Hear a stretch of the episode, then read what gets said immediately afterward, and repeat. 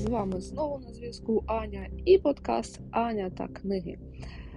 А, Чи хотіли би ви колись почитати справжні фентезі для дорослих, щоб сцени насильства графічні були, щоб і секс, наркотики, і рок-н-рол та все таке інше?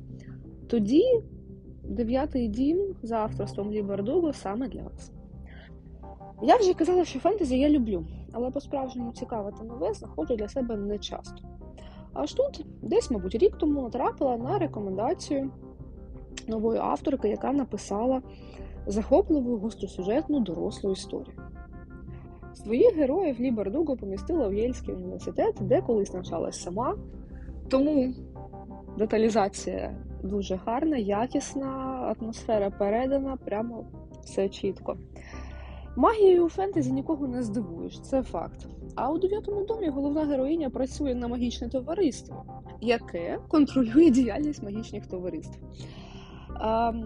Діяльність а також ритуали та виконання магічних протоколів. І все було б добре, ходила б вона собі на ритуали, ділилась там за все.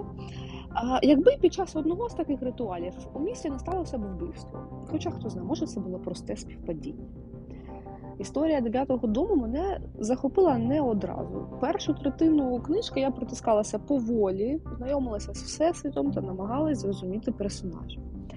У всесвіта цього дуже великий потенціал. Багато є речей, які можна використати в наступних серіях, обіграти.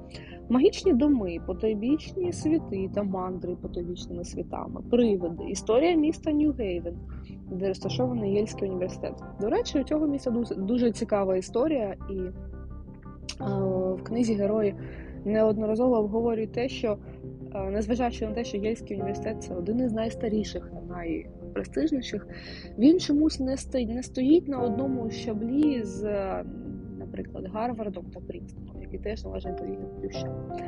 Але повертаємось до 9-го дому. Тут досить, досить доволі цікава головна героїня.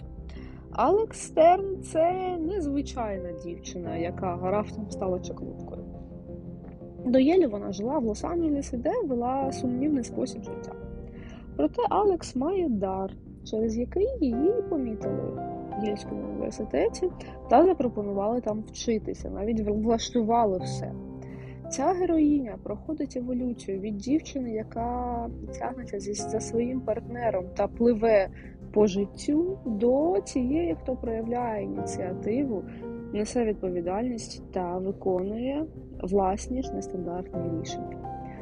Мені історія дев'ятого дому дуже сподобалася. Хоча початок був важкуватий, під кінець книжка захопила аж так, що захотілося просто зараз піти читати продовження.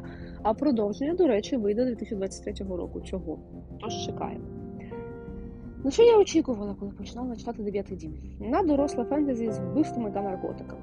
Що я отримала? Власне, це я і отримала. Дуже цікаво, мені сподобалось.